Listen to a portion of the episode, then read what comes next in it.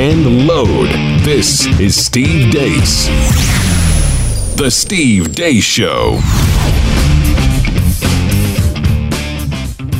Well, greetings and welcome to The Steve Deace Show on Blaze T V, radio, and podcasts. No matter where you are, no matter when you are, we are glad that you've decided to spend some time with us today.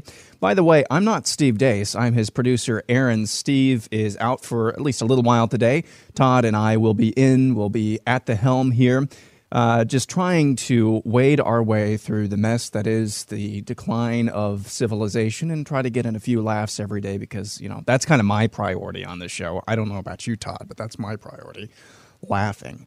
Anyway, if you want to contact us, you can contact the big man himself at uh, Steve Deace Show on Twitter. You can find us on Facebook by searching for Steve Deace or email him, steve at stevedeace.com. Uh, you can find me and Todd on Twitter. That's probably our preferred method of communication. I'm at Deace Producer on Twitter. He's at Deace Online. Uh, coming up later on into the show, into the next half hour, we'll try to do some uh, Theology Thursday on what exactly went down yesterday. A couple of stories re- involving religious liberty, or maybe more uh, precisely a religious test. We'll talk about what that means. Uh, also, into the next hour, we're going to wade into the Tucker Carlson debate. He has kicked off an extremely profound debate across the conservative Twitter sphere and conservative blogs, blogosphere, a debate that we've been trying to have on this show, at least ever since I've been been here and since Steve, I think, has started, Todd, and I'm excited to talk about that. Brad Wilcox, he is the director of the National Marriage Project at the University of Virginia. He wrote a piece in defense of what Tucker Carlson had to say. Going to be a great conversation, I hope, and we'll get into that again into the next hour. But first, as always, it's what happened while we were away.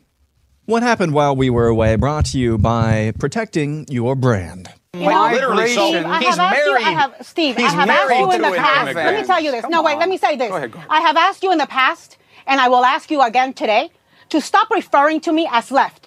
Let me remind you that I was a Republican when Donald Trump was a Democrat.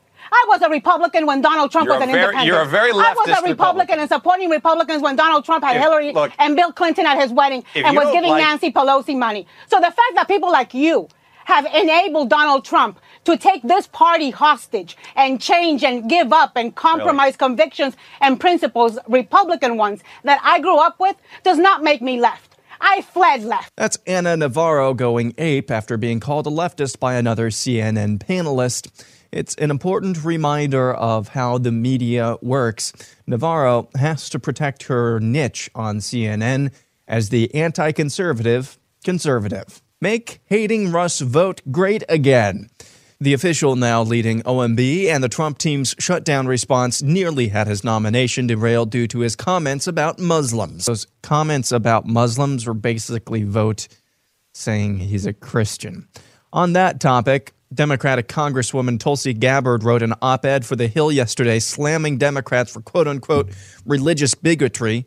Maybe we can share a country with her. We cannot share a country with her fellow Hawaiian Maisie Hirono, the senator who asked the judicial nominee Brian Buescher, quote, if confirmed, do you intend to end your membership with the Knights of Columbus to avoid any appearance of bias? Ah, yes, the Knights of Columbus, the explicitly Catholic all-male organization whose goal is explicitly to be a huge platform for helping people. Of course, blue checkmark Twitter went crazy for Tulsi Gabbard stepping out of line. Tulsi Gabbard is accusing female senators of anti-Catholic bigotry for rightly questioning a judicial nominee's membership in an extreme right-wing, anti-choice, anti-L G B T, all-male organization. Gabbard is not a progressive. She's a fraud. The Paul Manafort story I told you about yesterday and reported upon by the New York Times has a correction. Apparently, the Times got wrong the name of who Manafort was trying to leak twenty sixteen polling data to. It's not someone close to the Kremlin. The crime is still there, of course, but the obvious attempt to link this particular story to Russia seems to have flamed out. Well, update. Just left a meeting with Chuck and Nancy, a total waste of time. I asked what is going to happen in thirty days if I quickly open things up. Are you going to approve border security, which includes a wall or steel barrier? Nancy said no. I said bye-bye. Nothing else works. Kevin Hart, my man. Kevin Hart. He said no to hosting the Oscars after being re-invited after he was disinvited after old tweets resurfaced. And then he said this to Good Morning America. If I didn't say that I addressed it way back then in two thousand eight, two thousand nine, then I would get it. But I know I did. Then I readdressed it again. Then I went on Ellen and did what I thought was addressing it. But were you surprised at the backlash that Ellen received from it? It shows me that there is no, there is no, there is no ending to it. If you keep feeding this energy, then it's going to grow. You're not getting no more of my energy from it. I'm not giving no more because it, it showed that it's endless. Mm-hmm. So I'm not shutting down the questions. I hear everything you're saying, but I want everybody to know I'm done with it. It's a choice that I personally made to say I'm not addressing it anymore. And that's not from an angry place. It's just from a place of it's never going to really end. I'm done with it. So if people choose to continue to let it grow, then do what you got to do. And that's what happened while we were away in two minutes or less. All right, Todd, let's start at the very top. That clip of Anna Navarro, the reason why I led with that is because it actually is, it's not just uh, leftists going ape, um, you know, just to laugh at the same way that we would laugh at uh, Ocasio-Cortez or someone like that, some other trope of uh, of leftists. She, she is, she fashions herself, Todd, as a Republican, or she left a Republican, or she left a, you know, never Trump, ex-Republican. She fashions herself as a conscious conservative who hates everything Donald Trump does. And we've mentioned her on the show numerous times. You know, um, Donald Trump could turn himself into butterflies and daisies, and Anna Navarro would say, I hate butterflies and daisies. They are a scourge upon this earth. That's the level of disdain she has for Donald Trump. But you noticed there that that guest, I don't know who the other panelist was, I don't really care, but you noticed how that other panelist really didn't have any fear of calling her out for what she is, which is a leftist, because that's the positions, those are the, the positions that she takes every single day on C N N. But see, that's not her brand. She has to protect her brand. She's carved out a niche on C N N by being the side that they want for a particular story. That is what we're talking about when it comes to media bias and how they frame that Overton window of what's conservative. All of a sudden, Anna Navarro, what she says is conservative, even though that's not anything. That's not anything to do with what we would define as conservative.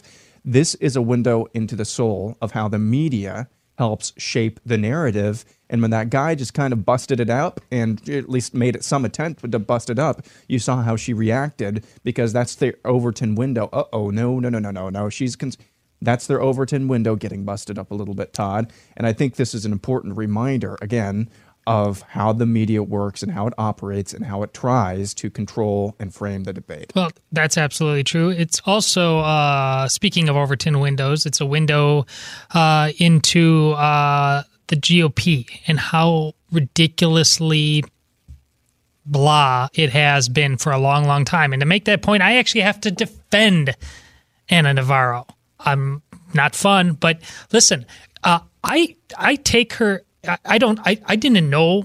Aaron, did you know who Anna Navarro was no, before, no. like a couple years ago? No. But I, I I'll take her at her word that she was a uh, Republican uh, for a long, long time, and, and she and the history she fled, uh, and there were all kinds of people like that uh, of Hispanic descent, particularly Cuban descent, but others as well.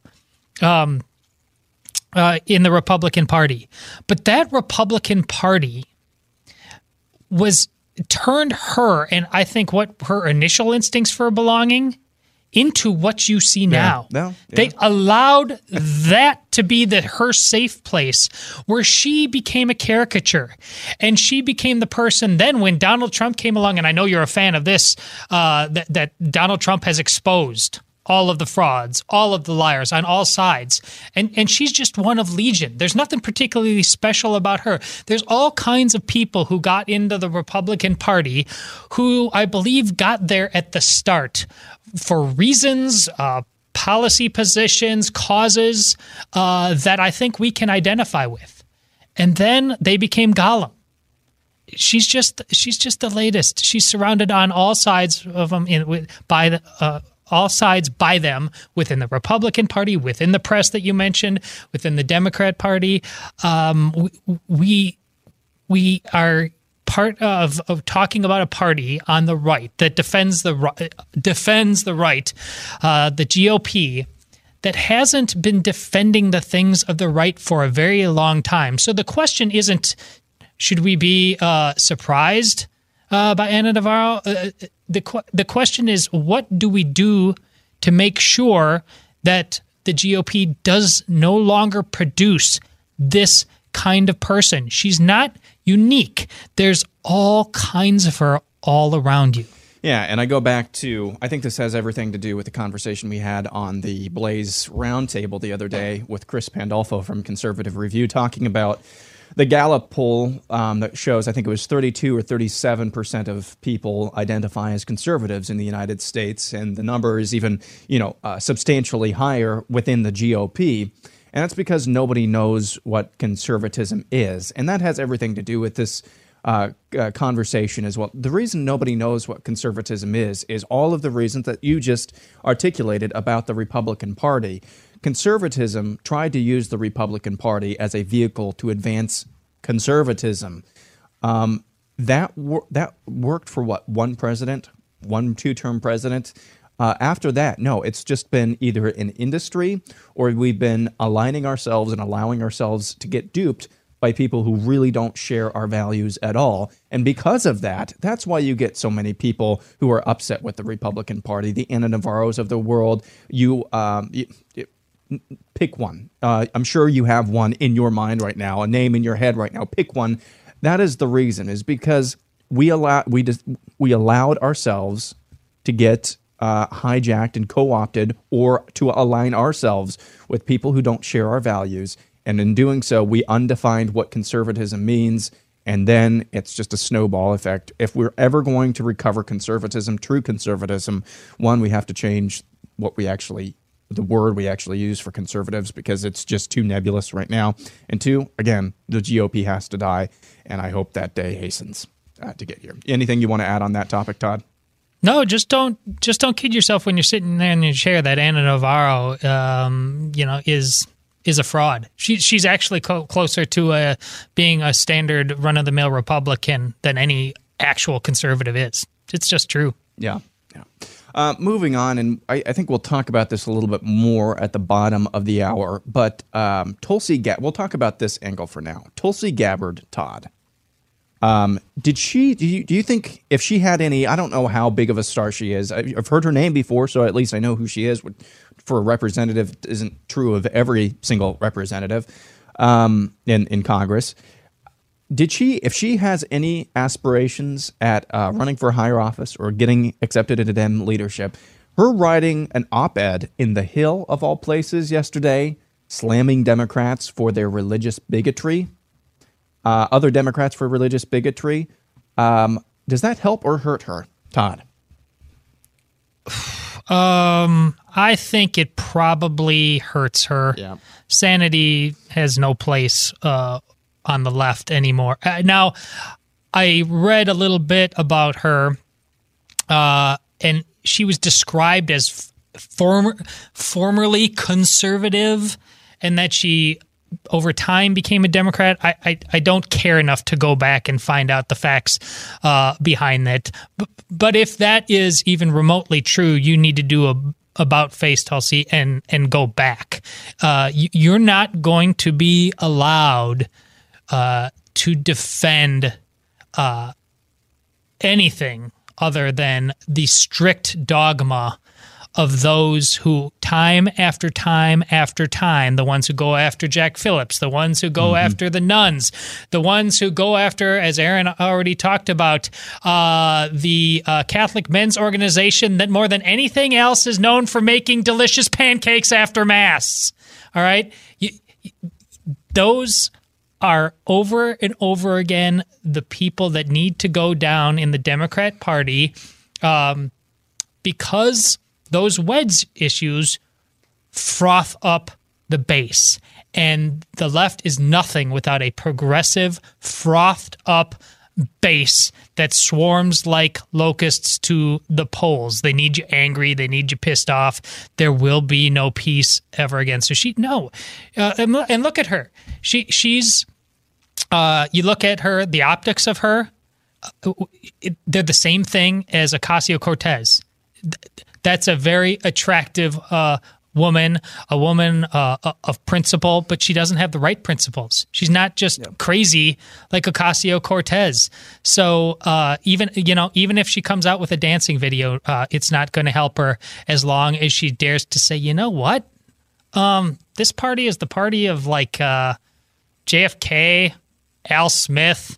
Those are, you know, stories that used to be par- part and parcel of every textbook in America about the the opportunity, the genuine opportunity uh, that Democrats uh, gave to people that perhaps weren't available elsewhere. Well, that I mean that may, those are unicorns now, um, and uh, those are unicorns. You actually, those are unicorns that this party drinks the blood from, like Voldemort, to sustain its life. She's got no shot. I would be curious to, to to know who she thinks her audience or who she's trying to reach with that piece. Now, I like that she said it, and like I said in the montage, she, at least if that's her, what she really believes, she's a person, all other issues aside, you know, uh, of course, we've got our closing. Issues aside, if, you, if she believes uh, in that type of, you know, pluralism, she's probably somebody you can share the country with. Um, we're going to probably disagree on maybe, you know, eighty, ninety, ninety-five percent of issues. But if she thinks, you know what, I've got no issue with your religion and your religion shouldn't inhibit you from serving in public office, then uh, okay. Uh, she's a person you can you can kind of live with. I'm trying to figure out, though, from her position, unless she just thought, because I'm always I'm always looking at this I'm always looking at this through, through a lens of, of total depravity on both sides, really on both sides. What's your angle with this? I don't really believe you, you're just doing this because you have great principles. In this sphere, I believe you're always, this is always about politics. I'm trying to figure out what you're what you're trying to accomplish here. And I, for the life of me, Todd, I cannot figure out what she is trying to accomplish. So Occam's razor... Um, Occam's razor is paring down. Well, maybe here, here's here's one thing, and this is a little bit of a stretch. She's trying to moderate a little bit. She's trying to differentiate herself from the rest of the Democrats right now by going a little bit to the right.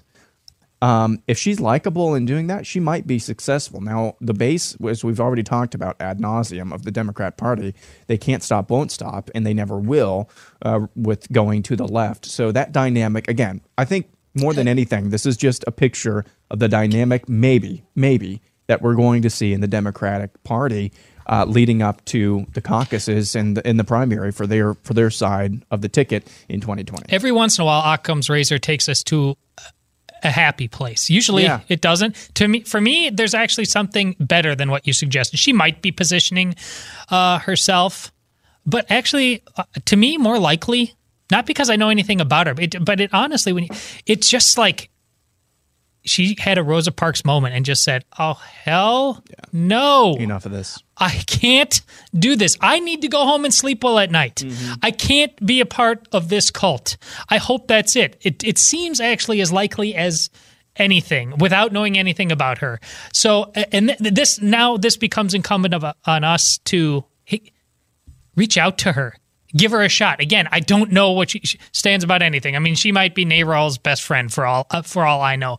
But on this, not only is this sane, not only this is decent, this is vital. If we can't win on this argument, this is not the United States of America yeah. anymore. Nope. And that's where I was actually going to go next is is basically what you said. The Occam's razor takes us to, well, if there's no possible way for her to... If if there's no uh, possibility that she's trying to angle for something or get some uh, support out of some group, because that group doesn't really, that, that message re- resonates with doesn't really exist on the left side of the aisle, the only thing that we're left with is that she really believes that this was the right thing to do and then what needed to be said at that time, which is a good thing. And, you know, it's okay sometimes. Todd, did you know that it's okay uh, to talk about good things sometimes, you know, to mention the possibility of...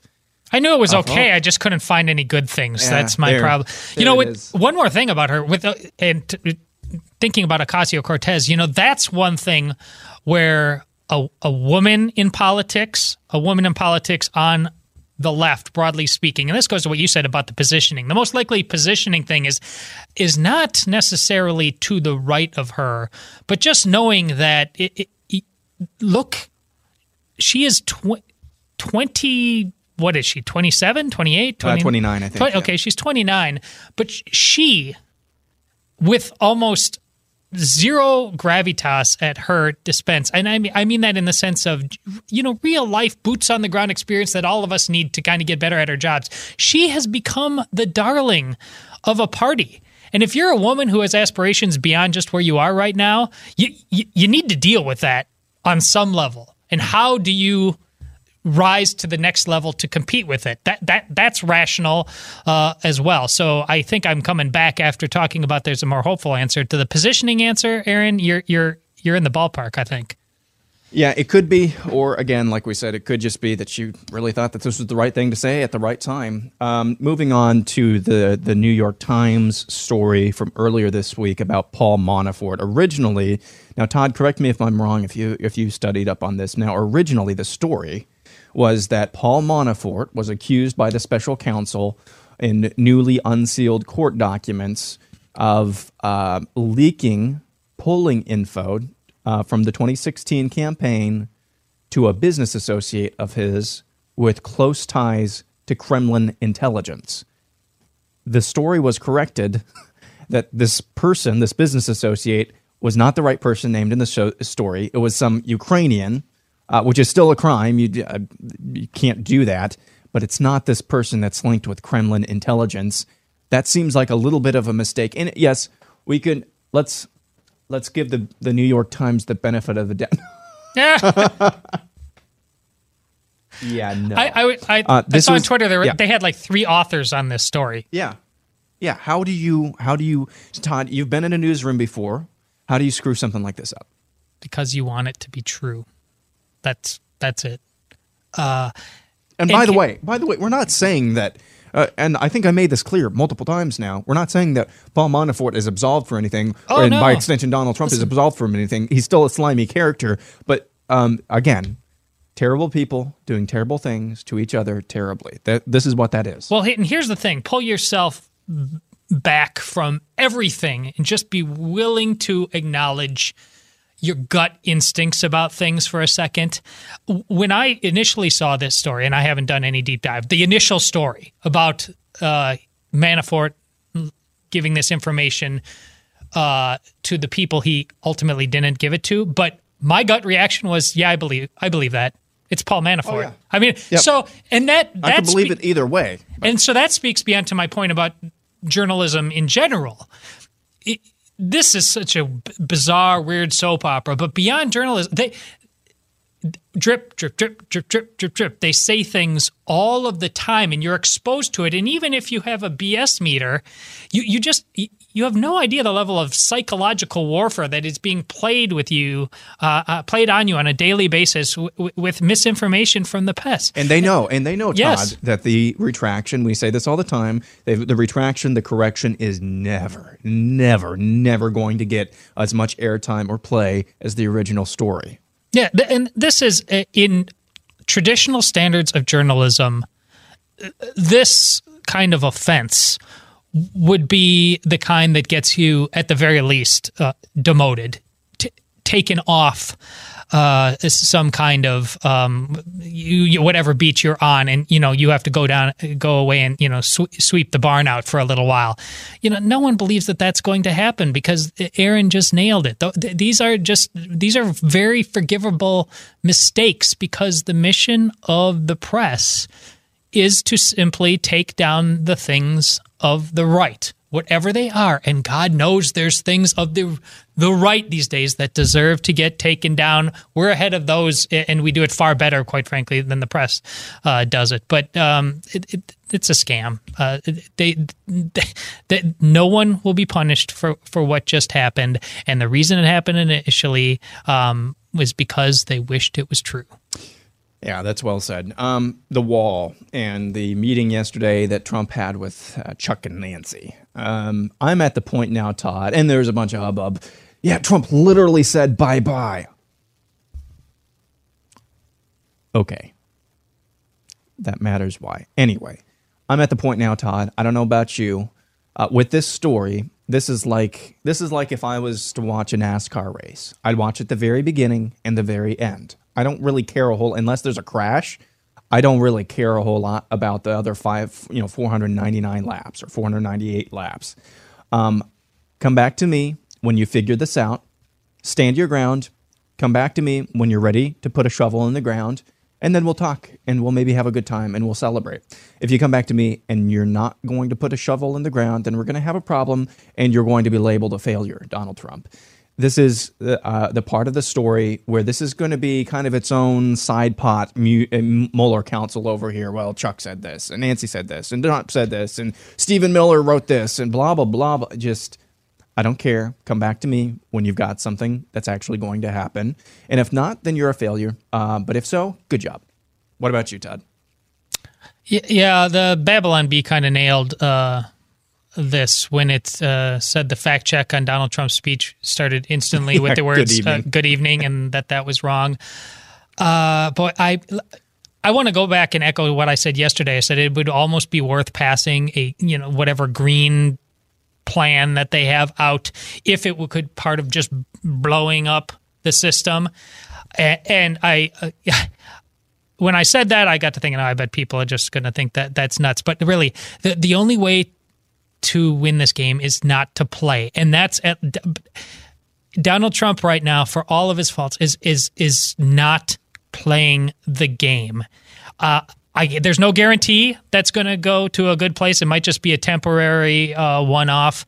But we, we can't keep going on like this. It, I, I, I hope that he actually, regardless of whether he wanted to give that speech or not, there's there's a part of Donald Trump that realizes his life is going to get better if he blows up the game that the Republican establishment plays, that the progressive play, that the Demo- the the the um, American Gothic on barbiturates that was uh, uh, the the leaders of the Democratic Party in response to him uh, and their speech, uh, blow it all up.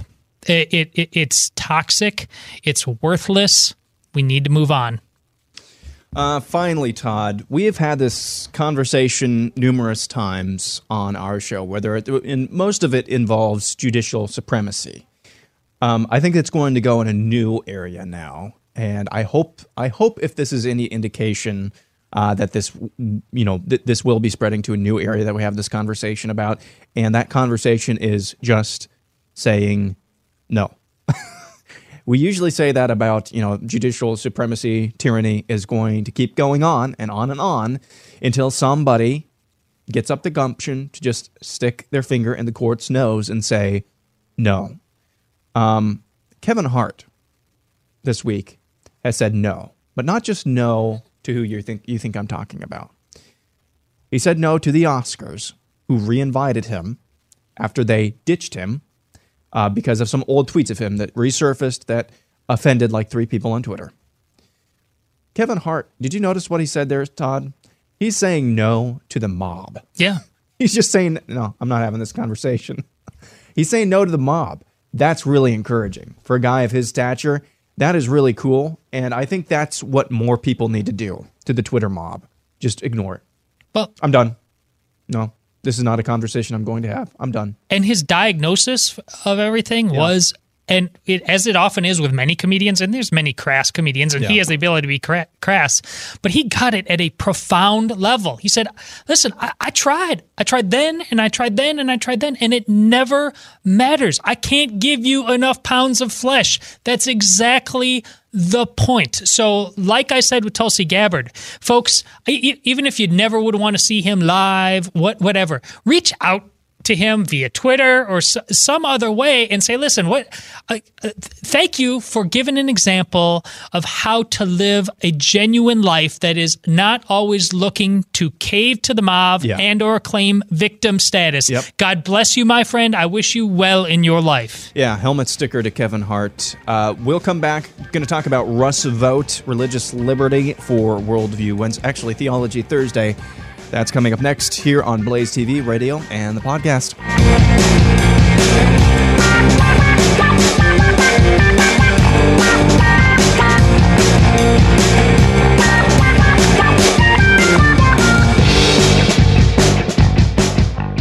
I'm not Steve Deace, and I did not go to public school, actually. I was was home. I'm, I was homeschooled. Thank you very much, uh, Mister Big Voice Guy. Welcome back to the Steve Deace Show on Blaze T V, Blaze Radio, and wherever, whenever you are listening on the podcast later. We thank you for tuning in.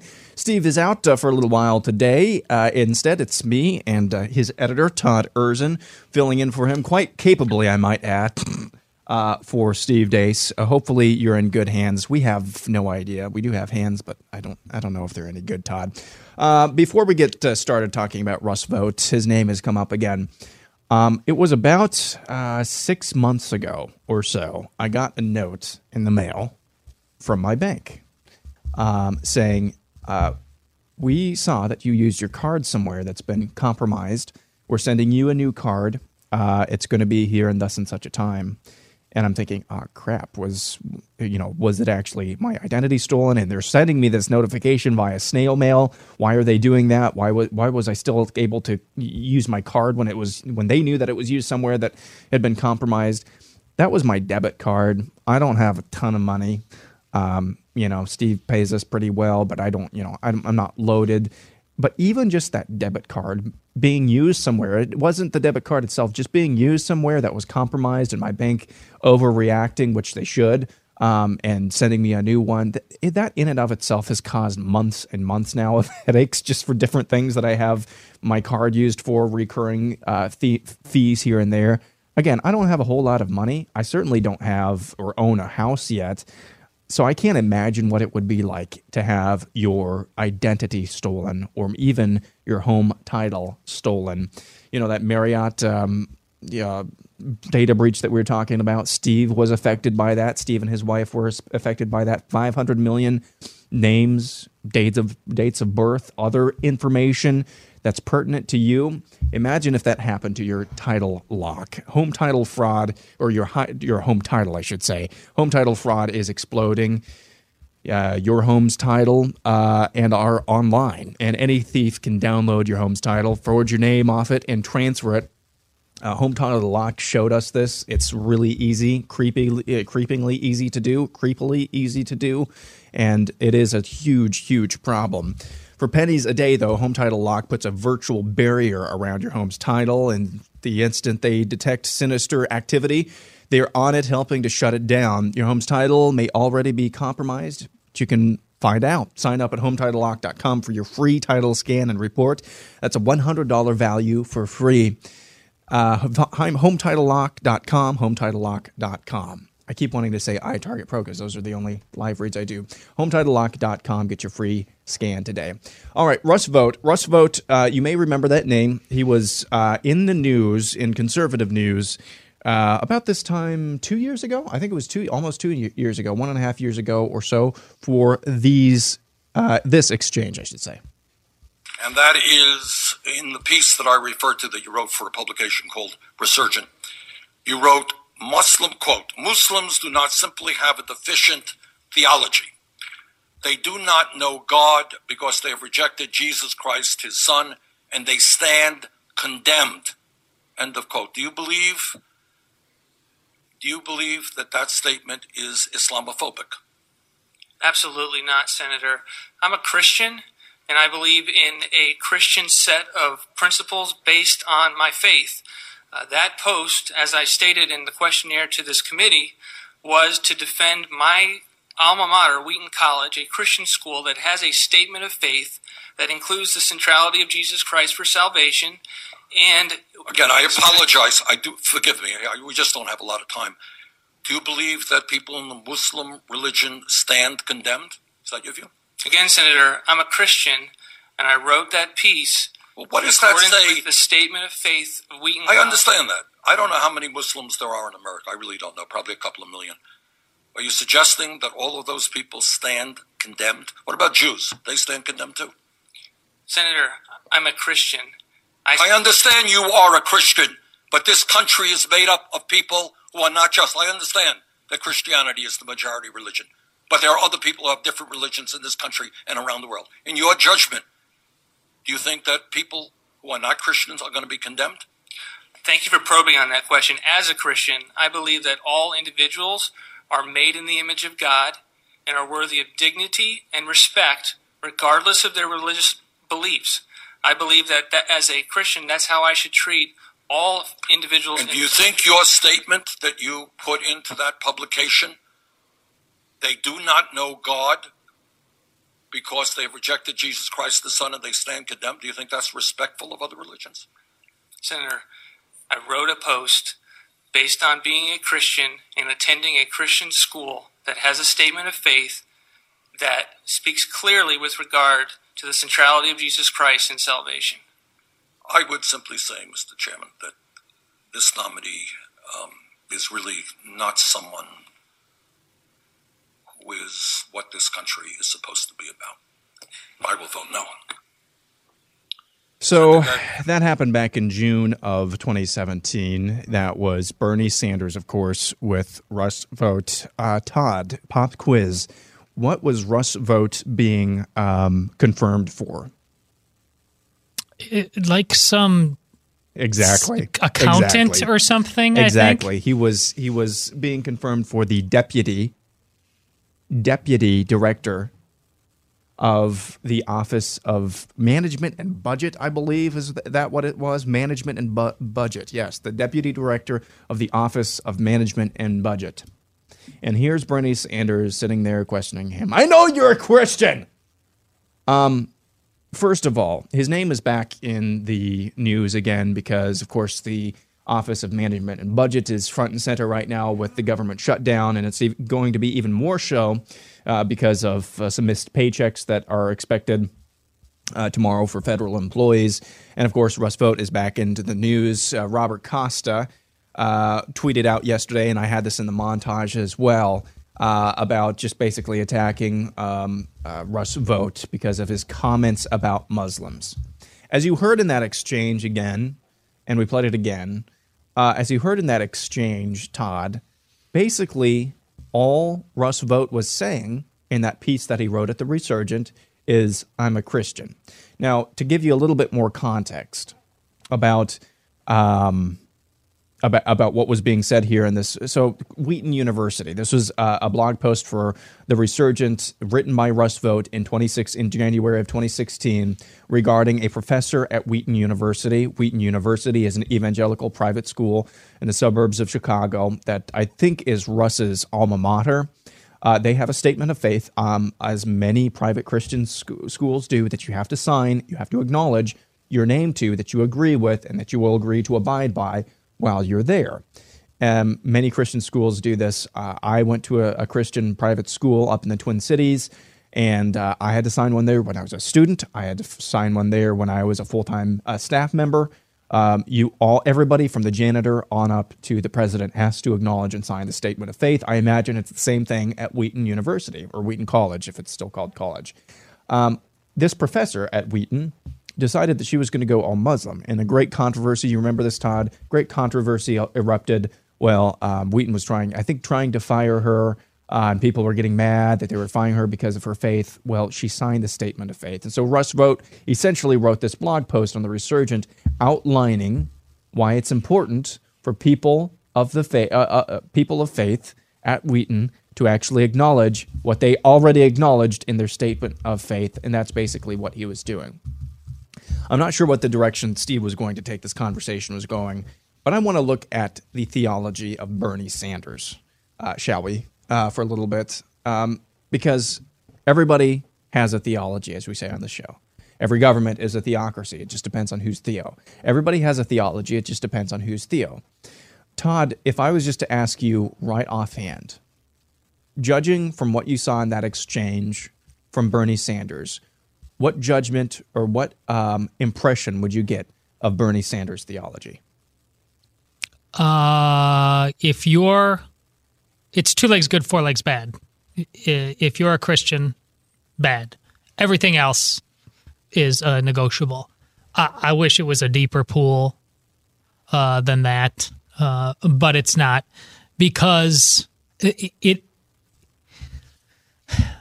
again, the people of reason and science just aren't playing that game at all. Those are just words they use to scare you and bludgeon you in the head. And then, so they get on point and they ask things and frame things in ways that a duped down, poorly educated culture feels uh, on the defensive to answer, which is preposterous. Uh, all all of the answers given by Russ Vought were right.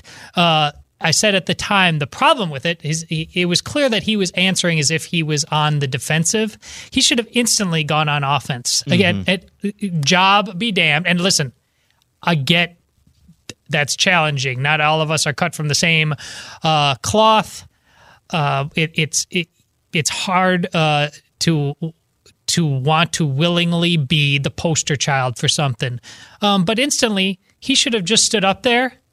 Uh, and, and instead of talking about the Wheaton school mission statement or whatever it was, he should have just started uh, reciting the Apostles' Creed the, or the Nicene Creed mm-hmm. and just said that, yeah, this is what we believe. We go to church. Democrats, Repu- we recite it every Sunday. Why are you asking me this question? Next. This is preposterous. Either you let me go on and we stop this nonsense, or you just admit right now that if you are a Christian who goes on to church on Sunday and recites the creed, you should not be getting a job within the federal government. That's what he believes. Yeah, and that's that's kind of the, the general direction that I was going uh, with this. The, the, the theology of Bernie Sanders is essentially the same theology of uh, the North Korean government. That's what it is, basically. The power and authority and majesty forever and ever, amen, goes to the state. And whoever's running the state, it is explicitly anti-Christian because he has no problem in this exchange bigoting or being a bigot towards Christianity. That's what he is doing in this exchange. And as far as it, we're not having a, a super deep theological conversation here, I have uh, you know uh, no aspersions that we are at the moment. But um, as far as Christianity and really conservatism goes in the United States, but specifically Christianity and true Christianity, we ought to be praying that Bernie Sanders uh, fill in the blank with your leftist uh, l- leftist you know progressive in this country. We ought to be praying that this happens every single day, every single week, so that at the very least we will have more opportunities to do what Todd said and fight back and expose even more than they're doing to themselves what these people are and what they really want. Because, Todd, this is not a message, politically speaking now, this is not a message that's, I don't think, going to sell very well uh, to the Gen Pop, that um, it's okay to be anything except for a Christian, which, of course, maybe it will, because total depravity. We ought to be, for, so we could do that, go on offense, and just for the reason of letting these people show who they really are. I think that's, again, uh, his name, Russ Vought, is being dragged through the mud again by the Washington Post and Robert Costa this week because of um, his role and and managing the shutdown. We ought to be we ought to be hoping that these people do this, and if. If they do do this, and we, we're already without an excuse, but if they do continue to use this line of attack, and I saw you retweeted something regarding Jack Phillips, a completely different case out of Colorado, how um, right after he won his Supreme Court battle, uh, some tr- cross-dressers walked into his cake shop and wanted to build, wanted him to build a cake celebrating it, their gender transition. And so he's back in court again, uh, and the court, I think, found that there was... Uh, the Colorado Civil Rights Commission is acting in bad faith. These these examples should just serve notice as as Christians, people of faith, conservatives, that if there is a day when we have no recourse, if there's a day that comes and we don't go to chor- go, don't go to court, we just go to jail or worse or better, I guess, in our worldview, um, we have no excuse. Because these people are showing you what they are, who they are, and what they want, Todd. Jack Phillips is an example of what a, a guy who's willing to be the poster child. I mean, that guy bakes cakes, man. Mm-hmm. I mean, look, he, he look, from all of the interviews I see, it looks like this guy uh, is not like fist in your face guy, but he's doing what needs to be done. And in all of these stories, it's important to pay attention to the details to see that it is, in fact, true uh, that progressives uh, like Bernie Sanders, uh, that their theology is just hating the Christians. Uh, because look at um, the argument made in court uh, by uh, on behalf of the Colorado Civil Rights uh, Commission is that Jack Phillips, who said, I'm going to be the poster child, he's like, Let, let's go straight, let's take this to the Supreme Court. Let's do this. I have had it. They actually argued. The people who have been usurping local authority for decades now by bending and twisting the law out of proportion and pushing things into federal jurisdiction that it has no place in being. Their primary argument this time around was that Jack Phillips was out of line for going straight to the federal government for satisfaction on this, and that he should have exhausted all of the local options first. The local options that now once but twice have been shown to be overtly hostile to him as a Christian. These people have no standard other than hating Christians. They will they will they will go in any direction. So the people that believe the federal government should be in more and more parts of, well, not you, Jack, not part of your life. Um, these people are dangerously duplicitous. And so thank God for men like Jack Phillips who will stand on the wall. He's the Leonidas for our times, man, against the hordes of the Persians. God bless him. Yeah, that's well said. Um, and there was the other story as well that we um, we briefly uh, mentioned uh, too, which was Maisie Hirono. She uh, went after Knights of Columbus in going after one of Trump's judicial nominees, Brian Buescher. Um, Todd, you're a Catholic. Knights of Columbus is a Catholic organization, men only. Uh, our very own Nate Madden is part of Knights of, of Columbus uh, as well. Um, Maisie Hirono, and then some feminist on Twitter with a blue check mark started calling it a radical right-wing organization. Uh, tell our audience a little bit who is not Catholic. Uh, what is Knight, Knights of Columbus, and how can it be stopped? Yeah, I mean, zealots, good grief. I mean... Uh, the uh, the full bellies after mass from pancakes and eggs and sausage, that's got to go. Uh, they they have a uh, campaign across America to uh, provide, if I'm not mistaken, eyeglasses uh, oh, that's terrible. For children in need. I, I know. I mean, who, who needs eyes to see? Good grief. Let's let's keep walking around in the dark. Uh, at my parish, uh, you know, they're known for providing you know, a lot of the manpower uh, to help set up and take down and various uh, uh, social events. So that's just gendering. I mean, get, shoot that one Man. in the head uh, instantly. Uh, let's make the uh, the children and the elderly women do that. Okay. I mean, they're they're they're terrible people, Aaron. I'm I'm glad you let me uh, say that. Yeah. Well, I'm glad you did because I mean. You're uniquely equipped as a Catholic to uh, to slam other Catholics. Maybe you can get a gig at C N N doing that. Uh, well, hour one of the Steve Deace Show. yeah, I'm sorry. Give it to me. Yeah. I'm open. yeah. Uh, hour one of the Steve Deace Show minus Steve Deace is almost in the books. And after that hour of just Todd and I, if you feel like you need to clean out your ears, well, we have. Do you see that segue that I just made there? I did. I did, yeah. Oh, I'm a broadcasting professional. But seriously, if you feel like you need to clean out your ears after listening to us blabber on for an hour, there's a great product that we have partnered with here at Blaze T V and the Steve Deace Show. It's called Wax R X. When was the last time you actually had your ears professionally cleaned? Have you ever? Um, do you have itchy ears, ear pain, the plugged up feeling, constantly asking people to repeat themselves? I feel like I am sometimes as well. Well, Wax R X uses physician-developed technology that safely, effectively removes earwax buildup, then soothes it, soothes it with ear with a pH-conditioned formula. Try the Wax R X system risk-free today. Just go to wax r x dot com and use the offer code radio, wax r x dot com, offer code radio. We'll have Brad Wilcox, the director of the National Marriage Project at the University of Virginia, on right after the break. Stay tuned.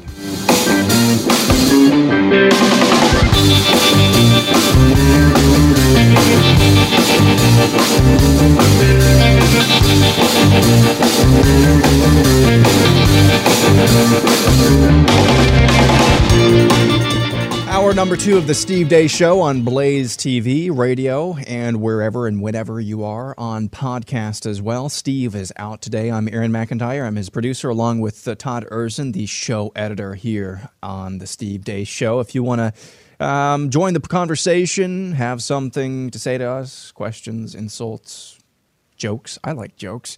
You can uh, email them. Uh, my email is aaron at steve deace dot com. The big man's email is Steve. Steve at steve deace dot com. You can find us on Twitter at Steve Deace Show. I'm at Deace Producer. Todd is at Deace Online. And on Facebook by searching Steve Deace. That last name is spelled D E A C E. Hour number two underway. Todd. We are joined right now by uh, Brad Wilcox, director of the National Marriage Project at the University uh, of Virginia. Do I have those particulars correct, Brad? Welcome to the Steve Deace Show. Thanks, Todd. It's great to be there. I'm also the Institute for Family Studies as well. Well, uh, before we get into the specific reason you're here, elaborate a little bit on all of that. Who uh, who are you? Uh, what are those organizations uh, about? And what are you doing on a daily basis there in Virginia? Sure. I'm a professor of sociology at the University of Virginia, where I do some work with the National Marriage Project. And I'm also involved with the Institute for Family Studies. And I F S is committed to investigating what goes into forging strong and stable marriages and families in America and really around the globe. And, and you're allowed are, to do that at a public university still? Yes, you certainly are. And U V A is a great place in that regard. Excellent. Um, and this is all based upon our sense that strong families help uh, kids especially uh, flourish over the course of their lives. Wow, that's that's wacky, wild stuff. Who knew?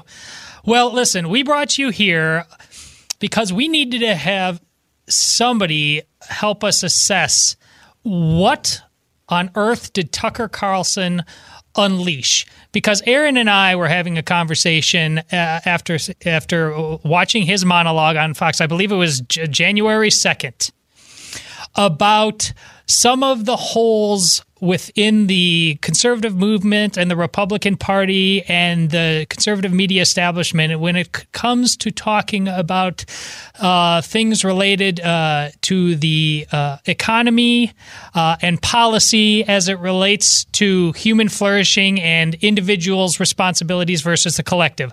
Uh, I want to get into more particulars, but it's after Tucker Carlson did that, it immediately got response from people deeply respected in the conservative movement, uh, Ben Shapiro, Shapiro, David French, and the snowball just kept growing. Uh, people like you, people like uh, Matthew uh, Peterson at, uh, at, at Claremont, uh, uh, y- Yuval Levin. Uh, there's been many sure. on both sides of this, un- right. trying to unpackage something that we do here on a daily basis, that uh, there there is no uh, political force out there ultimately, even if it is fundamentally amoral on some level, that you do not make sure that there needs to be a governing morality, making sure it doesn't go off the rails. And it was fascinating the degree to which Tucker Carlson, who in my estimation, and I think in yours, was just making A, a very grown-up argument about making sure our I's are dotted and our T's are crossed appropriately when it comes, when it comes to economic things.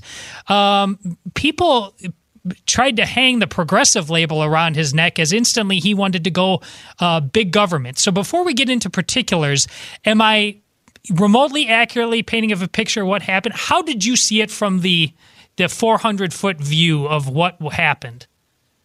Yeah, well, I think there there has been this view around for a very long time in the Republican Party that, you know, our deepest ills uh, come just from an overweening state, from, you know, big government, basically. And there hasn't been any recognition that some of the changes in the economy, um, you know, may also have a hand in explaining why it is that um, certain sectors of our society, poor and working class Americans, are really struggling when it comes to things like work, Uh, marriage, uh, family, uh, and even church. I, my work's shown that too. So th- that's, I think, the sort of where, you know, and, and you have Tucker kind of coming in with kind of this newer perspective and saying, look, folks, it's not just about personal responsibility. Um, it's also about some bigger things happening in the economy that tend to put uh, working class and, and even poor families and men in particular, you know, at a disadvantage, that then have impacts um, on their approach to things like getting and staying married. Was there, before you decided to write, before any of the responses actually came out, uh, did you read any one thing that, even if you agreed with it, instantly made you think, uh-oh, he's going to get it for this? Or did you, were you surprised by the level of reaction he got out of the gate from fellow people of the right, conservatives, who took him to task? Or did you see this coming? No, I saw this coming. In fact, there was an interview between Ben Shapiro and Tucker Carlson a couple of weeks ago right. that kind of anticipated this debate. Um, so, you know, Carlson was kind of expressing concerns about automation, its impact on less educated men's jobs. And, um, you know, Shapiro kind of immediately pushed back and said, you know, something along the lines of, you know, this is sort of just part and parcel of living in a dynamic uh, capitalist economy. And so I I wasn't surprised when this um, this debate emerged pretty quickly after his uh, his monologue last week. I've- I find it interesting that, and Tucker started by, uh, I believe it was even the image uh, of Mitt Romney that he associated with this, and the argument with Mitt Romney a week ago talking about uh, Trump and, and character, and instantly uh, the same people that said it is vital that we have a man of character at the head of our institutions then seem to at least implicitly say that the government that that man is heading should somehow be amoral at best, and not have any moral implications whatsoever. Do you do you find that as ironic as I do? Well, I mean, I, I think that's I, that's there's some truth to that. I guess you know, I think what's interesting about this debate is that you know some of the same folks who are more in the Romney camp are also kind of more in the classical you know small government uh, pro free market camp, and you know I think that Tucker Carlson was you know was responding.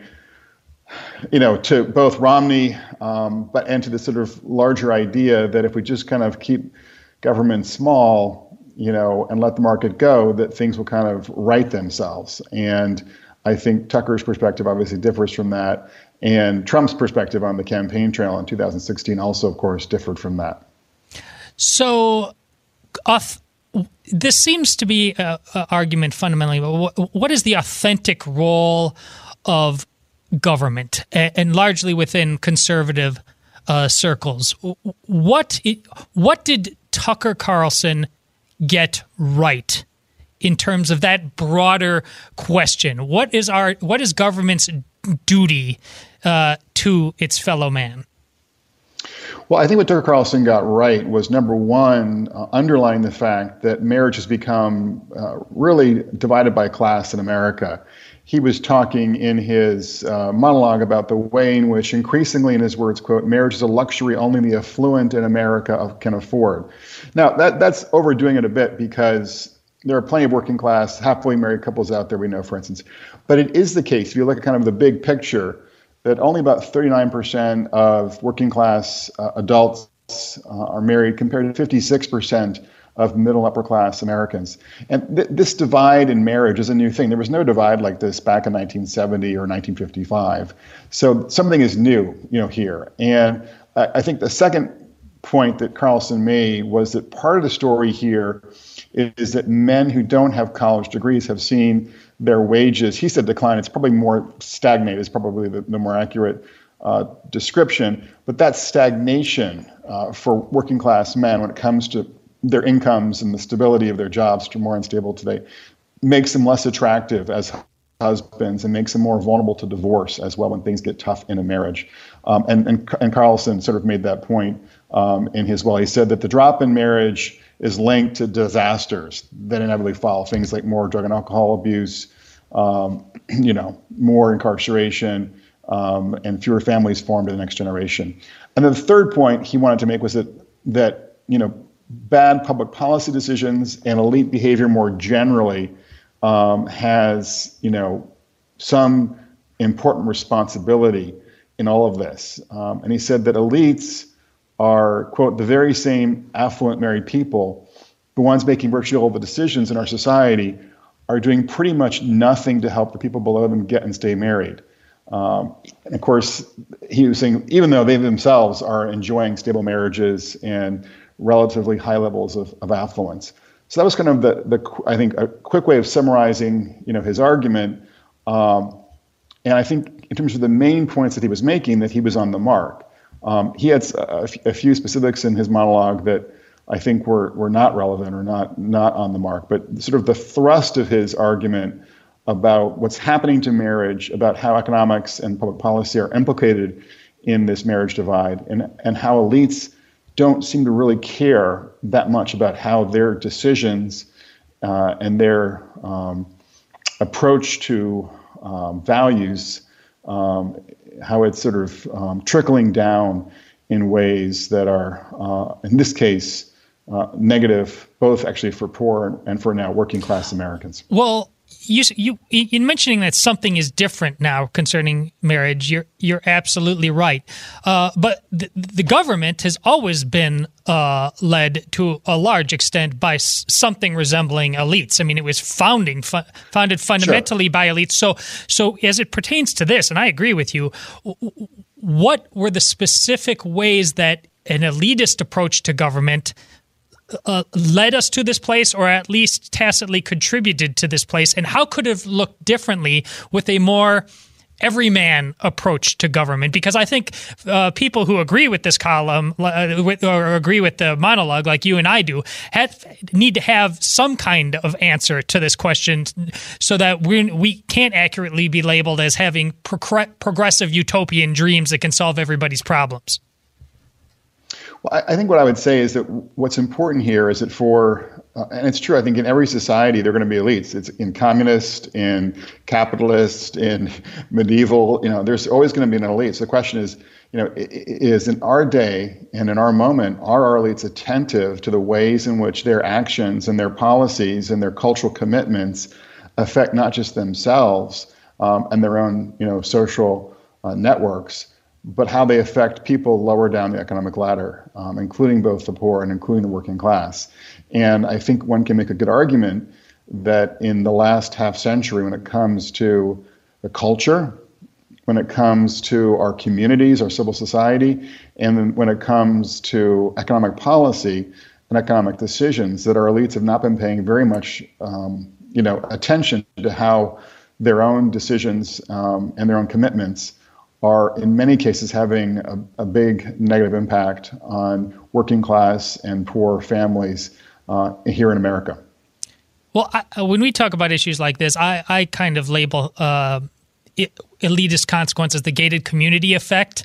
We, we can, in the past, uh, you you often could, uh, you, you had no choice but to get involved on, on some level, because unless you lived, you know, behind a moat or in a castle, uh, and even then, you know, on some level, you had to keep, you had to work with the, the simple people uh, to keep a, a level of a baseline of peace. Uh, here, the gate, America now has been a kind of on autopilot for a a very long time, and the gated community effect. I think, I mean, you can you can have a level of Uh, unmooring and degradation to fundamental institutions without the consequences to your own life.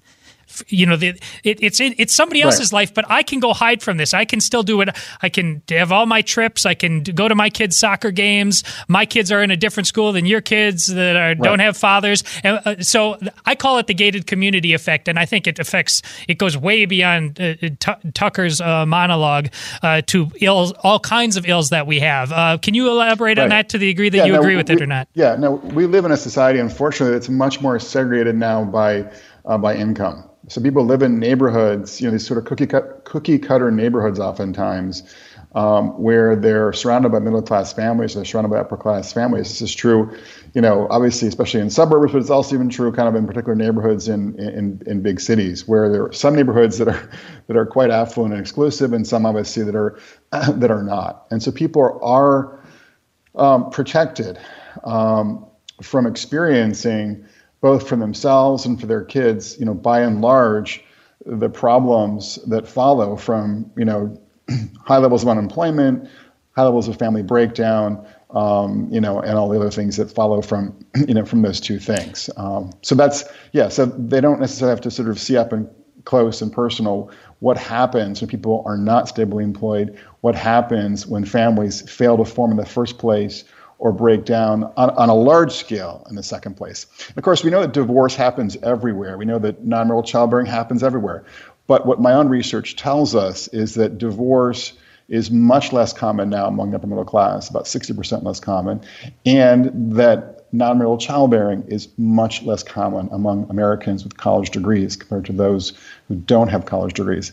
And so when it comes to the family, as with so many other things in our society, upper middle class Americans are actually adhering to a relatively traditional script, but they're not supporting that kind of script, that kind of marriage mentality, um, you know, in their uh, public roles as school superintendents, as policymakers, as entertainers, you know, uh, journalists, uh, or what have you. You know, t- there, there was the one. Th- w- Tucker said one thing that instantly I thought could be Uh, attacked uh, from the left, where their people have been relatively quiet. But since uh, marriage is your wheelhouse, they were talking about, uh, Tucker said, the, the simple fact that men are often making less money uh, than women is a problem for family stability. Now, you, you, I, I'm sure you can go in to the weeds on that, sure, based on your research. What does that mean for healthy marriages? Because if you just, if you want to, you could say, oh, what a bunch of misogynists. They don't want women to have jobs and go out and make an income. And that's not Tucker's point at all. What does that say about why marriages aren't uh, aren't currently sustainable right now amongst the lower uh, end of the socioeconomic class? Yeah, I, I was sort of reframing a little bit. I think it's more about kind of men having access to decent paying, stable jobs. And what we see is that when men can hold down uh, decent paying, you know, stable jobs, um, those men are happier. Uh, they have a stronger sense of self-worth, um, and they're more attractive as, uh, as you know, as husbands. Um, and they're much less likely to end up getting divorced. By contrast, when men are not stably employed, uh, when they lose their jobs, Um, you know, or when their wages aren't particularly good, they often don't get married in the first place and end up in divorce court in the second place. Um, so I think we need to think about ways to strengthen um, job opportunities and men's connection to work um, among men who don't have college degrees. And it's this particular population, working class, poor men, who have lost uh, relative ground in ways um, in the last few decades. No, I'm glad you reframed it, because that's what I wanted you to do. So this isn't remotely ideological. You're just this is pragmatic analysis of what's going on. Yeah, I mean, we, we know, for instance, from a recent study from a Harvard sociologist that when men lose their jobs, they're much more likely to get divorced. And it's it's actually his unemployment that's much more predictive than her unemployment in a marriage. So this is this is not like, you know, right wing, you know, sort of talking points. This is just simple, simple sociology being done yeah. here at some of our best institutions. You mean it's re- um, it's reason and science? Exactly. Uh, well, now let's uh, let's be uh, prescriptive for this. Uh, what can and should government, and be specific about the levels, uh, because not everything uh, can be solved at the federal level, but per- sure. perhaps at state initiatives, what have you. They, you may know of um, all of the ones that are worth talking about in anybody's backyard. What can, should, must the government do better? Well, let me just begin by, by stressing that actually I agree with people like David French, you know, um, and Ben Shapiro in terms of stressing the importance primarily, or first and foremost, of personal responsibility. In other words, people have to sort Amen. of understand that they're most likely to, to thrive and even survive in, in a situation, no matter what that situation is, when they have a sense of kind of, you know, ownership and responsibility. So that that's certainly still the case. Yes. But it's also the case, too, that it's not an accident that working class communities have been decimated in the last thirty years when it comes to work and marriage. Um, it's not that there's been kind of this epidemic of irresponsibility that's just been emerging spontaneously in working class uh, communities. There are economic forces, there are political forces, there are cultural forces that have kind of come against these communities. And so to respond to those forces, I think we can do a couple of things. One is on the policy level, Uh, stop penalizing marriage. Uh, now it's the case that when it comes to things like earned income tax credit um, and Medicaid, for instance, that now are pretty important for many working class families, that there are plenty of cases where people kind of can get more support, more money, um, health care, you know, if they're not married. Um, and that obviously has, a, has has an important negative impact um, on on marriage and, and sort of the institution of marriage in working class America. Um, I think it's also important for us to think about ways to um, subsidize working class wages. And there are some good ideas from Orrin Cass on this question. He's an important writer on on, on work in America. Um, At the federal level, I would also say, too, and this relates to, to state and local responsibilities, we need to do a lot less when it comes to sort of the standard higher education agenda and a lot more when it comes to better funding and focusing upon vocational education and apprenticeship training uh, for young adults who are not on that college track. Recognizing, in fact, most Americans today, even today, especially most men, will not get a four-year degree. So given that reality, you know, our, our spending, our policies, how local schools think about Um, you know, high school, you know, for our kids needs to be uh, re-engineered, uh, reformed to do a lot more for kids, for young adults, especially young men who are not on that college track and who will do a lot better in this economy. And then later on, you know, when it comes to forming families, if they have, you know, um, good vocational training, good apprenticeship um, connections to local businesses in their communities. So that's a, a second idea. And then when it comes to local policies, I think we need to think too about ways that, you know, counties, uh, cities, and towns can begin to think more about how um, their um, their agencies um, do taxes and fees. Um, and so, for instance, when it comes to just a simple thing like, you know, the water bill, um, the typical thing is the more water you use, the more you're charged per gallon for that water. And of course, if you have, you know, adults and kids in the household, you're going to use more water. And so what you're doing is kind of Uh, unintentionally taxing, you know, families who are using a lot of water. Um, so we could think about maybe giving at the local level a kind of a discount uh, to families with kids that would sort of take into account the many other costs that they're incurring in terms of raising the next generation. Those are the ideas about policies. When it comes to culture, there's a lot we could do, obviously, to make our culture more marriage friendly. That's a big question in and of itself. And then when it comes to sort of civil society and, and our community institutions, including our religious ones, we need to do a lot more to think about who we're targeting. So when it comes to religion, for instance, most young adult ministries are targeting college students in four-year colleges. They're not targeting young adults in community colleges. They're not targeting young adults who are not going to college. And therefore, they're missing a big share of our young adult population and conf- sort of consigning, you know, many of young adults to be kind of civically and religiously uh, disengaged. So again, I think in terms of thinking about elites and their responsibility, when you think about how public policy, how our civic institutions, including our religious ones, um, and how our cultural decisions affect not just ourselves and our friends, um, but also, you know, our fellow working class and poor uh, citizens.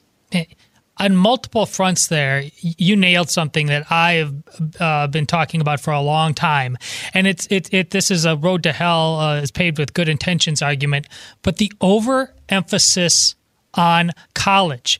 When you, when you're in high school, I mean, you and I never once thought I was not going to go to college. You look like you're, I'm, I'm forty-six. You look like you're roughly, I mean, you probably, of course I'm going, but that's not, it still isn't most people.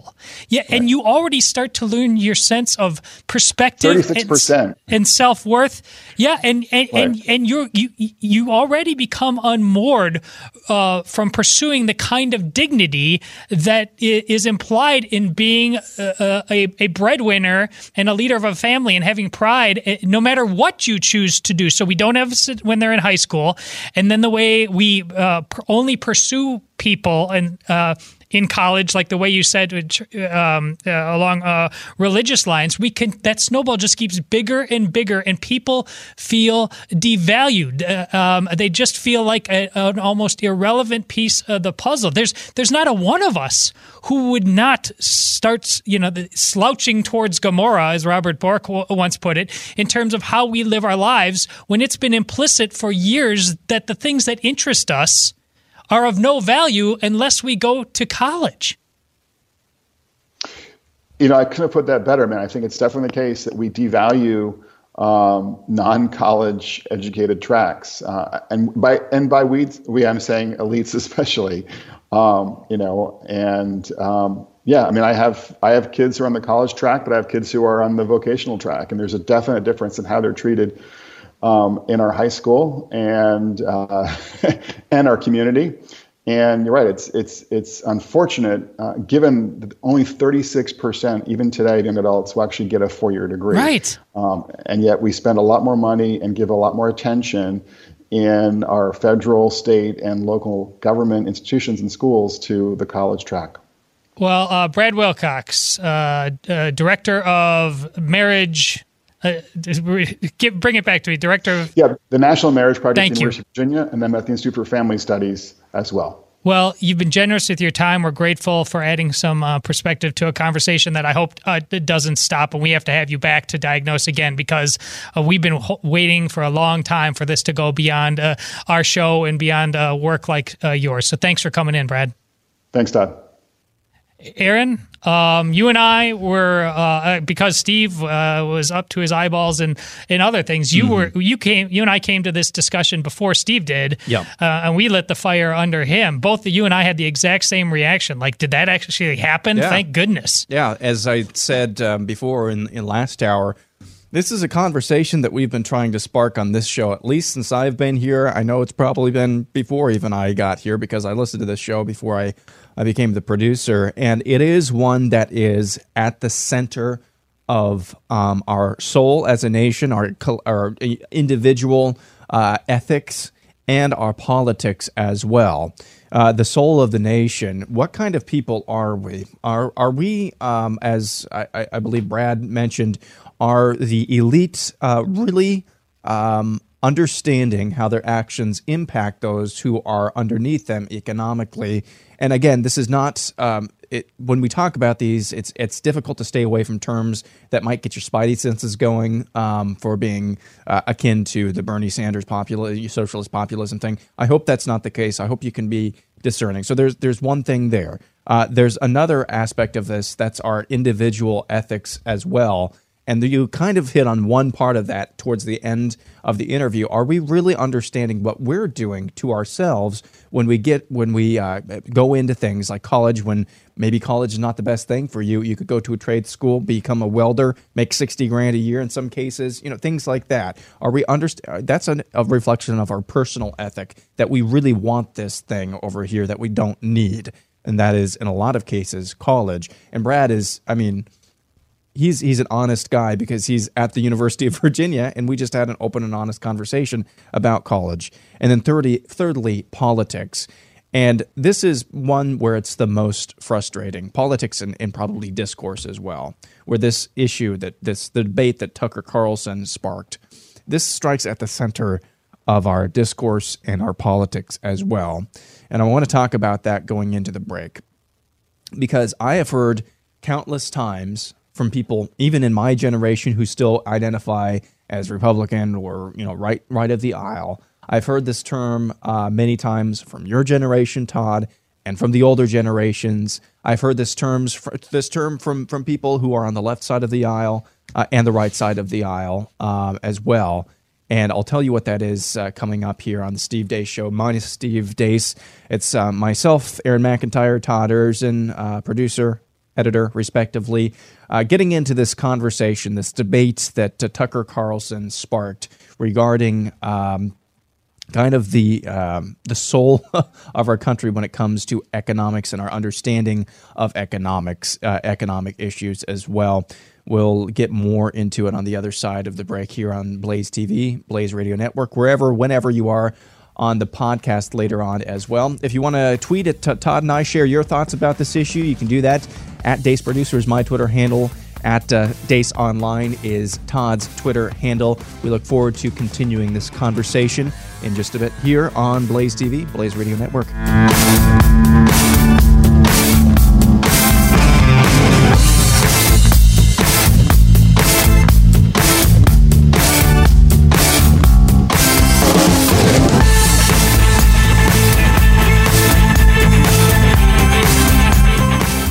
And back one final time here on Blaze T V, Blaze Radio, wherever, whenever you are, on the podcast, iTunes, Stitcher, Google Play, all the great places you can get the podcast as well. We're discussing this uh, debate that was kicked off by Tucker Carlson a couple weeks ago uh, regarding the economy or economics and our understanding of it, and uh, a lot of issues surrounding this as well. We want to know what you think about um, this conversation.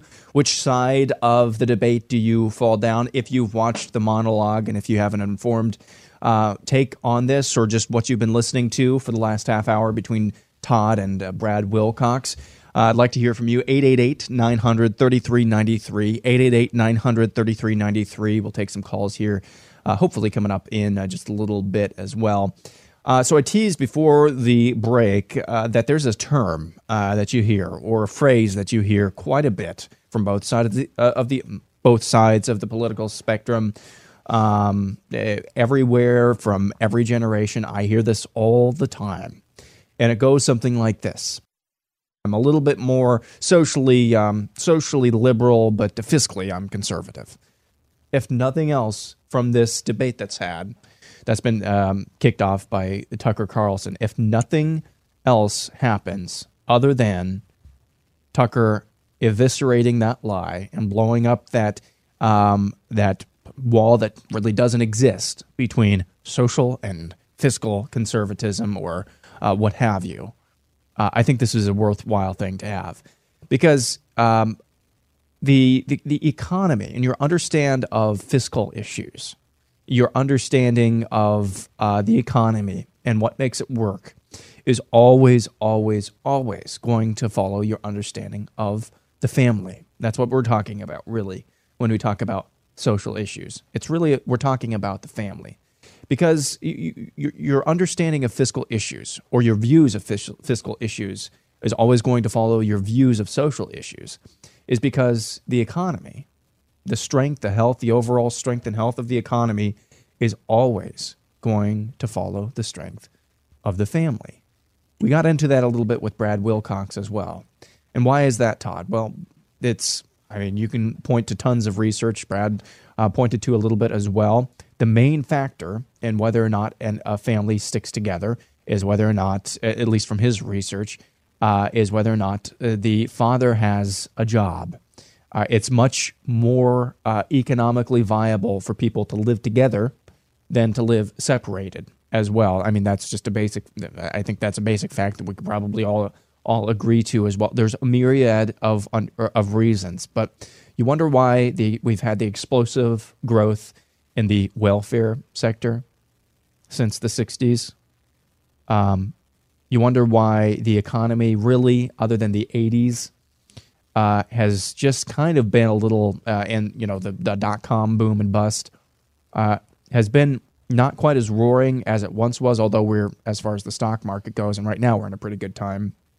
Well, we never really had sustained success. Uh, it is the the fruits of what happened during the sixties and seventies. That's what I would posit. That would be my theory, Todd. Um, but that's that's the main reason, I think, why this debate is so good to have. Blowing up that supposed wall between fiscal and social conservatism. That's the main reason why this conversation is yeah. um, is is worthwhile, at least to have. You, Todd. You're exactly right. Uh, the uh, etymology of the word economy, it comes from the Greek, and it, it, it means household. It, the economy, one of my, I, I hate it. I, a word I hate more than any in political parlance, and people on the right use it all the time, is consumers. Oh, I, yeah. I I loathe it. That's true. The, the household is full of families. It's full of you and me. The economy is is supposed to serve, to serve us, to the, and absolutely it will serve us better to the degree uh, that we uh, are uh, the the people who believe that a uh, the Constitution written was written for a moral and religious people, uh, but no other. But you know, we aren't Uh, delusional as Christians. We believe in, in sin. We believe we are broken. We don't believe in utopia, uh, this side of heaven. So we, we don't believe that capitalism, as great as it is, uh, is this utopian fantasy. We we believe uh, Winston Churchill says democracy is the worst form of government except for all the rest of them. I paraphrase the same thing versus capitalism. It's the worst form of economy except for all the rest of them. It's absolutely the best that we've got. But the point Churchill's making, it's not it's not close to perfect. Uh, therefore, uh, it's incumbent incumbent on us, when this thing that we have in place seems to be more than before, leaving some people behind, uh, and perhaps uh, affecting other vital institutions like marriage. It, it it's not delusional or progressive to ask questions about what Can the government do better? And this is where we have become so reactionary. We have our buzzwords and our silos we must live in. That's a much, much different question yes. than, am I growing the government? I don't want the government to be grown. I want it to be taken away from the federal government. But I've, t- I've had conversations before with uh, in terms of tax rates. I sorry, I would e- as as pernicious as uh, our taxation has become, uh, I would absolutely be fine with you raising my taxes. This is generally speaking uh, at at the local level. If you would gut them at the federal level, I can I can much easier respond to how those are being spent. I can go to my city council meeting, my school board meeting. Um, I, I I feel the direct uh, result of those taxes in terms of the uh, the parks I'm going to, the schools. Absolutely, by all means, raise my taxes. Uh, now, does that mean I'm for bigger government? No, that means I'm actually for local control. So don't be so emotional. Don't be a progressive. That's where you're really being a progressive. If you're being knee jerk and reactionary and overly emotional about something. It is not a progressive notion to ask if the government can be doing something far better. That doesn't mean it needs to be more invasive, and don't get hooked on any one prescription that either our guest Brad had. He mentioned multiple of. We could yeah. consider this. You know, don't fine. If some of them aren't your cup of tea, fine. But can we have a better government than the one we have now, whether we're talking about this issues or others? Your answer better if you're not a progressive. It better we damn well yes we can. So let's try it. Yeah, and that's why I said I hope that this conversation forces us maybe even to be discerning about the uh, about what we mean and and. And uh, our our in, uh, uh, motivations behind the words that we use, because we can quickly get into uh, talking about things, and and uh, people again the spidey sense. Well, that sounds like uh, that sounds like you sound like Bernie. You want the government to get bigger, like just what you were talking about. No, that's not what we want. Here's another popular phrase um, that this, um, as far as this part of the conversation, uh, you'll, you'll probably hear a lot. Uh, you can't legislate morality. Uh, one, nobody's talking about legislating morality right now. Uh, two, morality is the only thing you legislate. And three, you can't le- legislate righteousness. That's really what you mean. Morality is the only thing that you legislate. Um, if the government can be doing something to clear the path, to get out of your way in order that you might flourish, and uh, I mean the true meaning of flourish as not the kind of self-actualization that leftist philosophy wants to have you believe, but uh, get out of your way so that the individual unit of our economy can actually flourish. Uh, that's something that we should look forward to, like the suggestion about the the, the water that uh, Brad was talking about, and, and getting rid of those obstacles for families as well. That's what we're talking about, the government actually doing what the government should be doing and not getting in and banning our straws. Let's go to Tammy in New York. Tammy uh, is uh, is calling in now. And Tammy, what do you think about this uh, debate, and where do you come down? Hi, um, I'm really glad to hear you talking about college versus careers for the kids. That has been my battle cry all year this year. Uh, my daughter's a senior. And it started with, in the school, um, what they do is they put out a newsletter every year with the front page of the newsletter being the students and what career um, they're going to go to, what college. And it ends up, to me, shaming the kids who don't go more than it does giving accolades to the kids who do. I know kids that have gone to college just because it's going to be on that front page and taken on needless debt and then dropped out a semester later. And um, I went to the school because my daughter uh, had enough to get out at noon to look into a career, to work, and also to do an internship. And it was very hard. They did not want her to leave. They want her to go to college. I'm like, do you guys get a kickback? What's the deal? Why does she have to go to college? And so they wanted to know what she would do on the internship, if it would give her college credit, so on and so forth, which to me was beside the point, because even as far as being a welder or a massage therapist or anything like that, that's great if they want to. What about the kids who want to be a waitress or work in their family business or, you know, something that isn't, quote, unquote, as glamorous?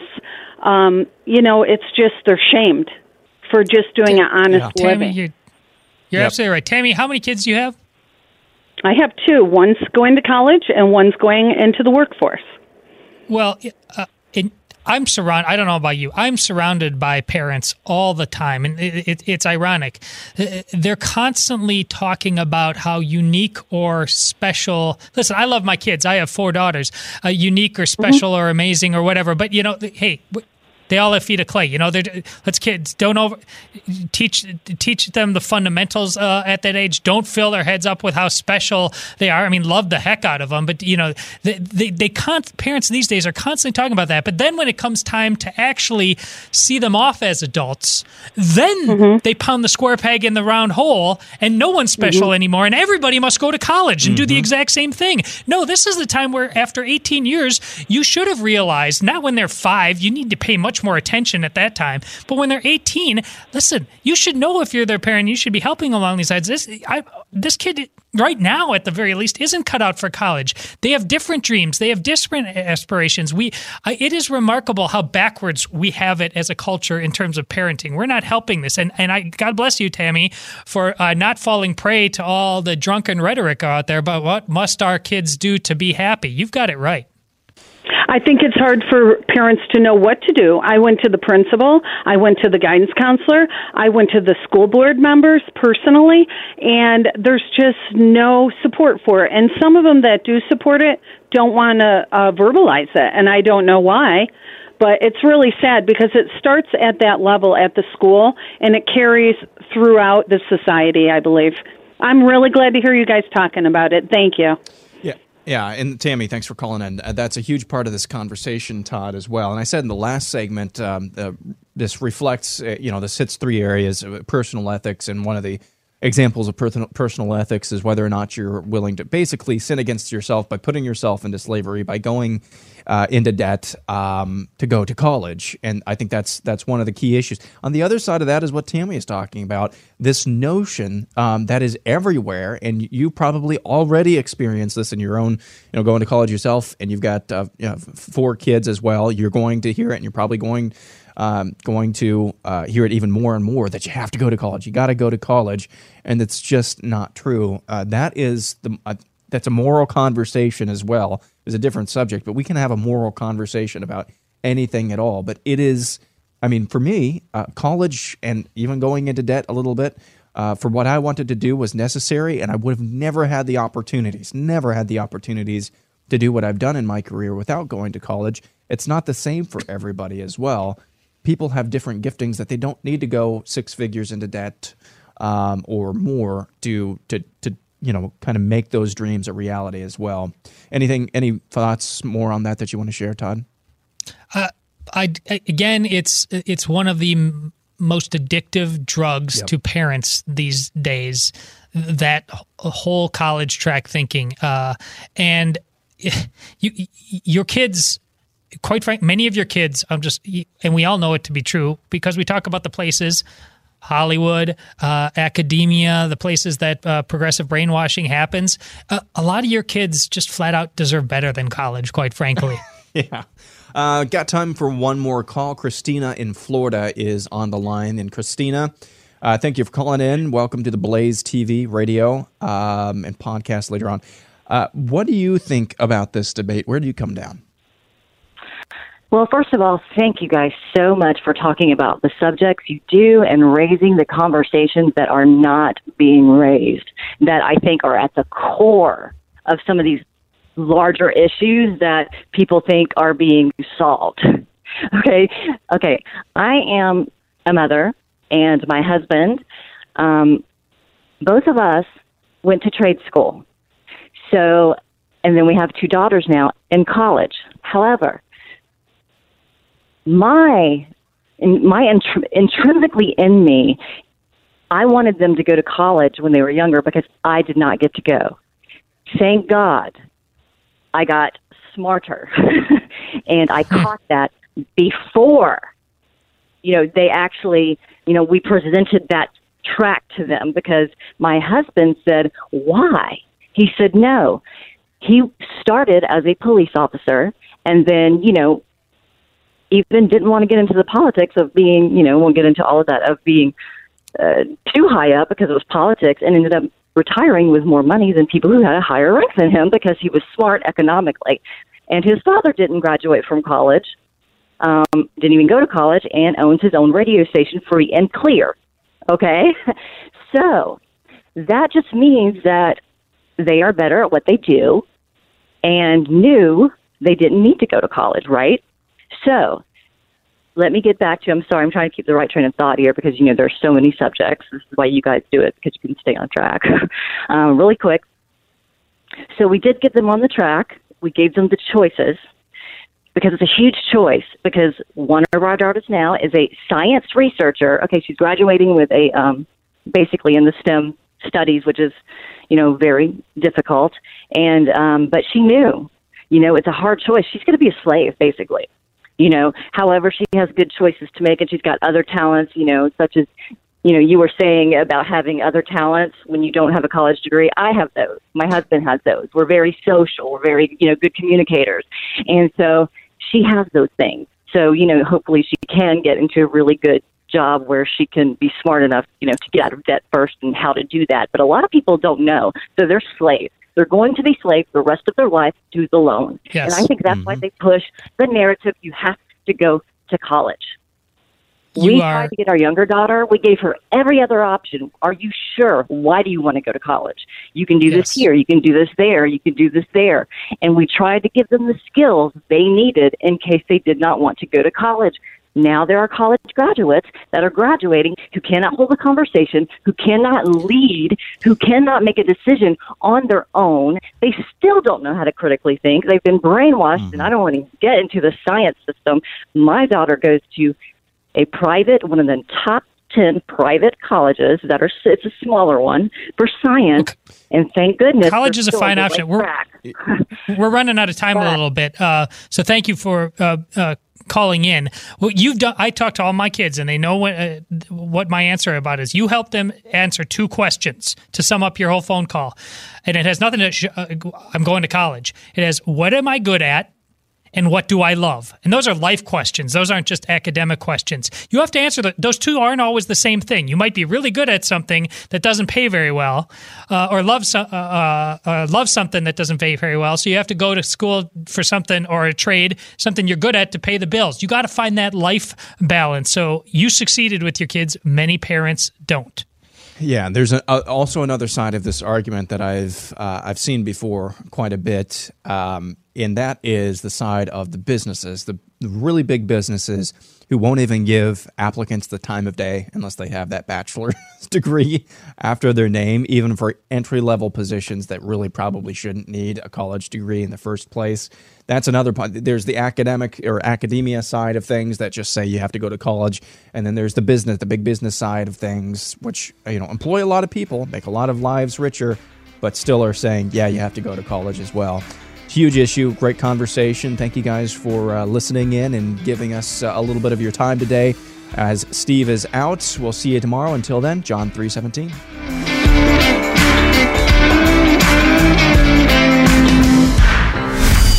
This is Steve Deace on the Blaze Radio Network.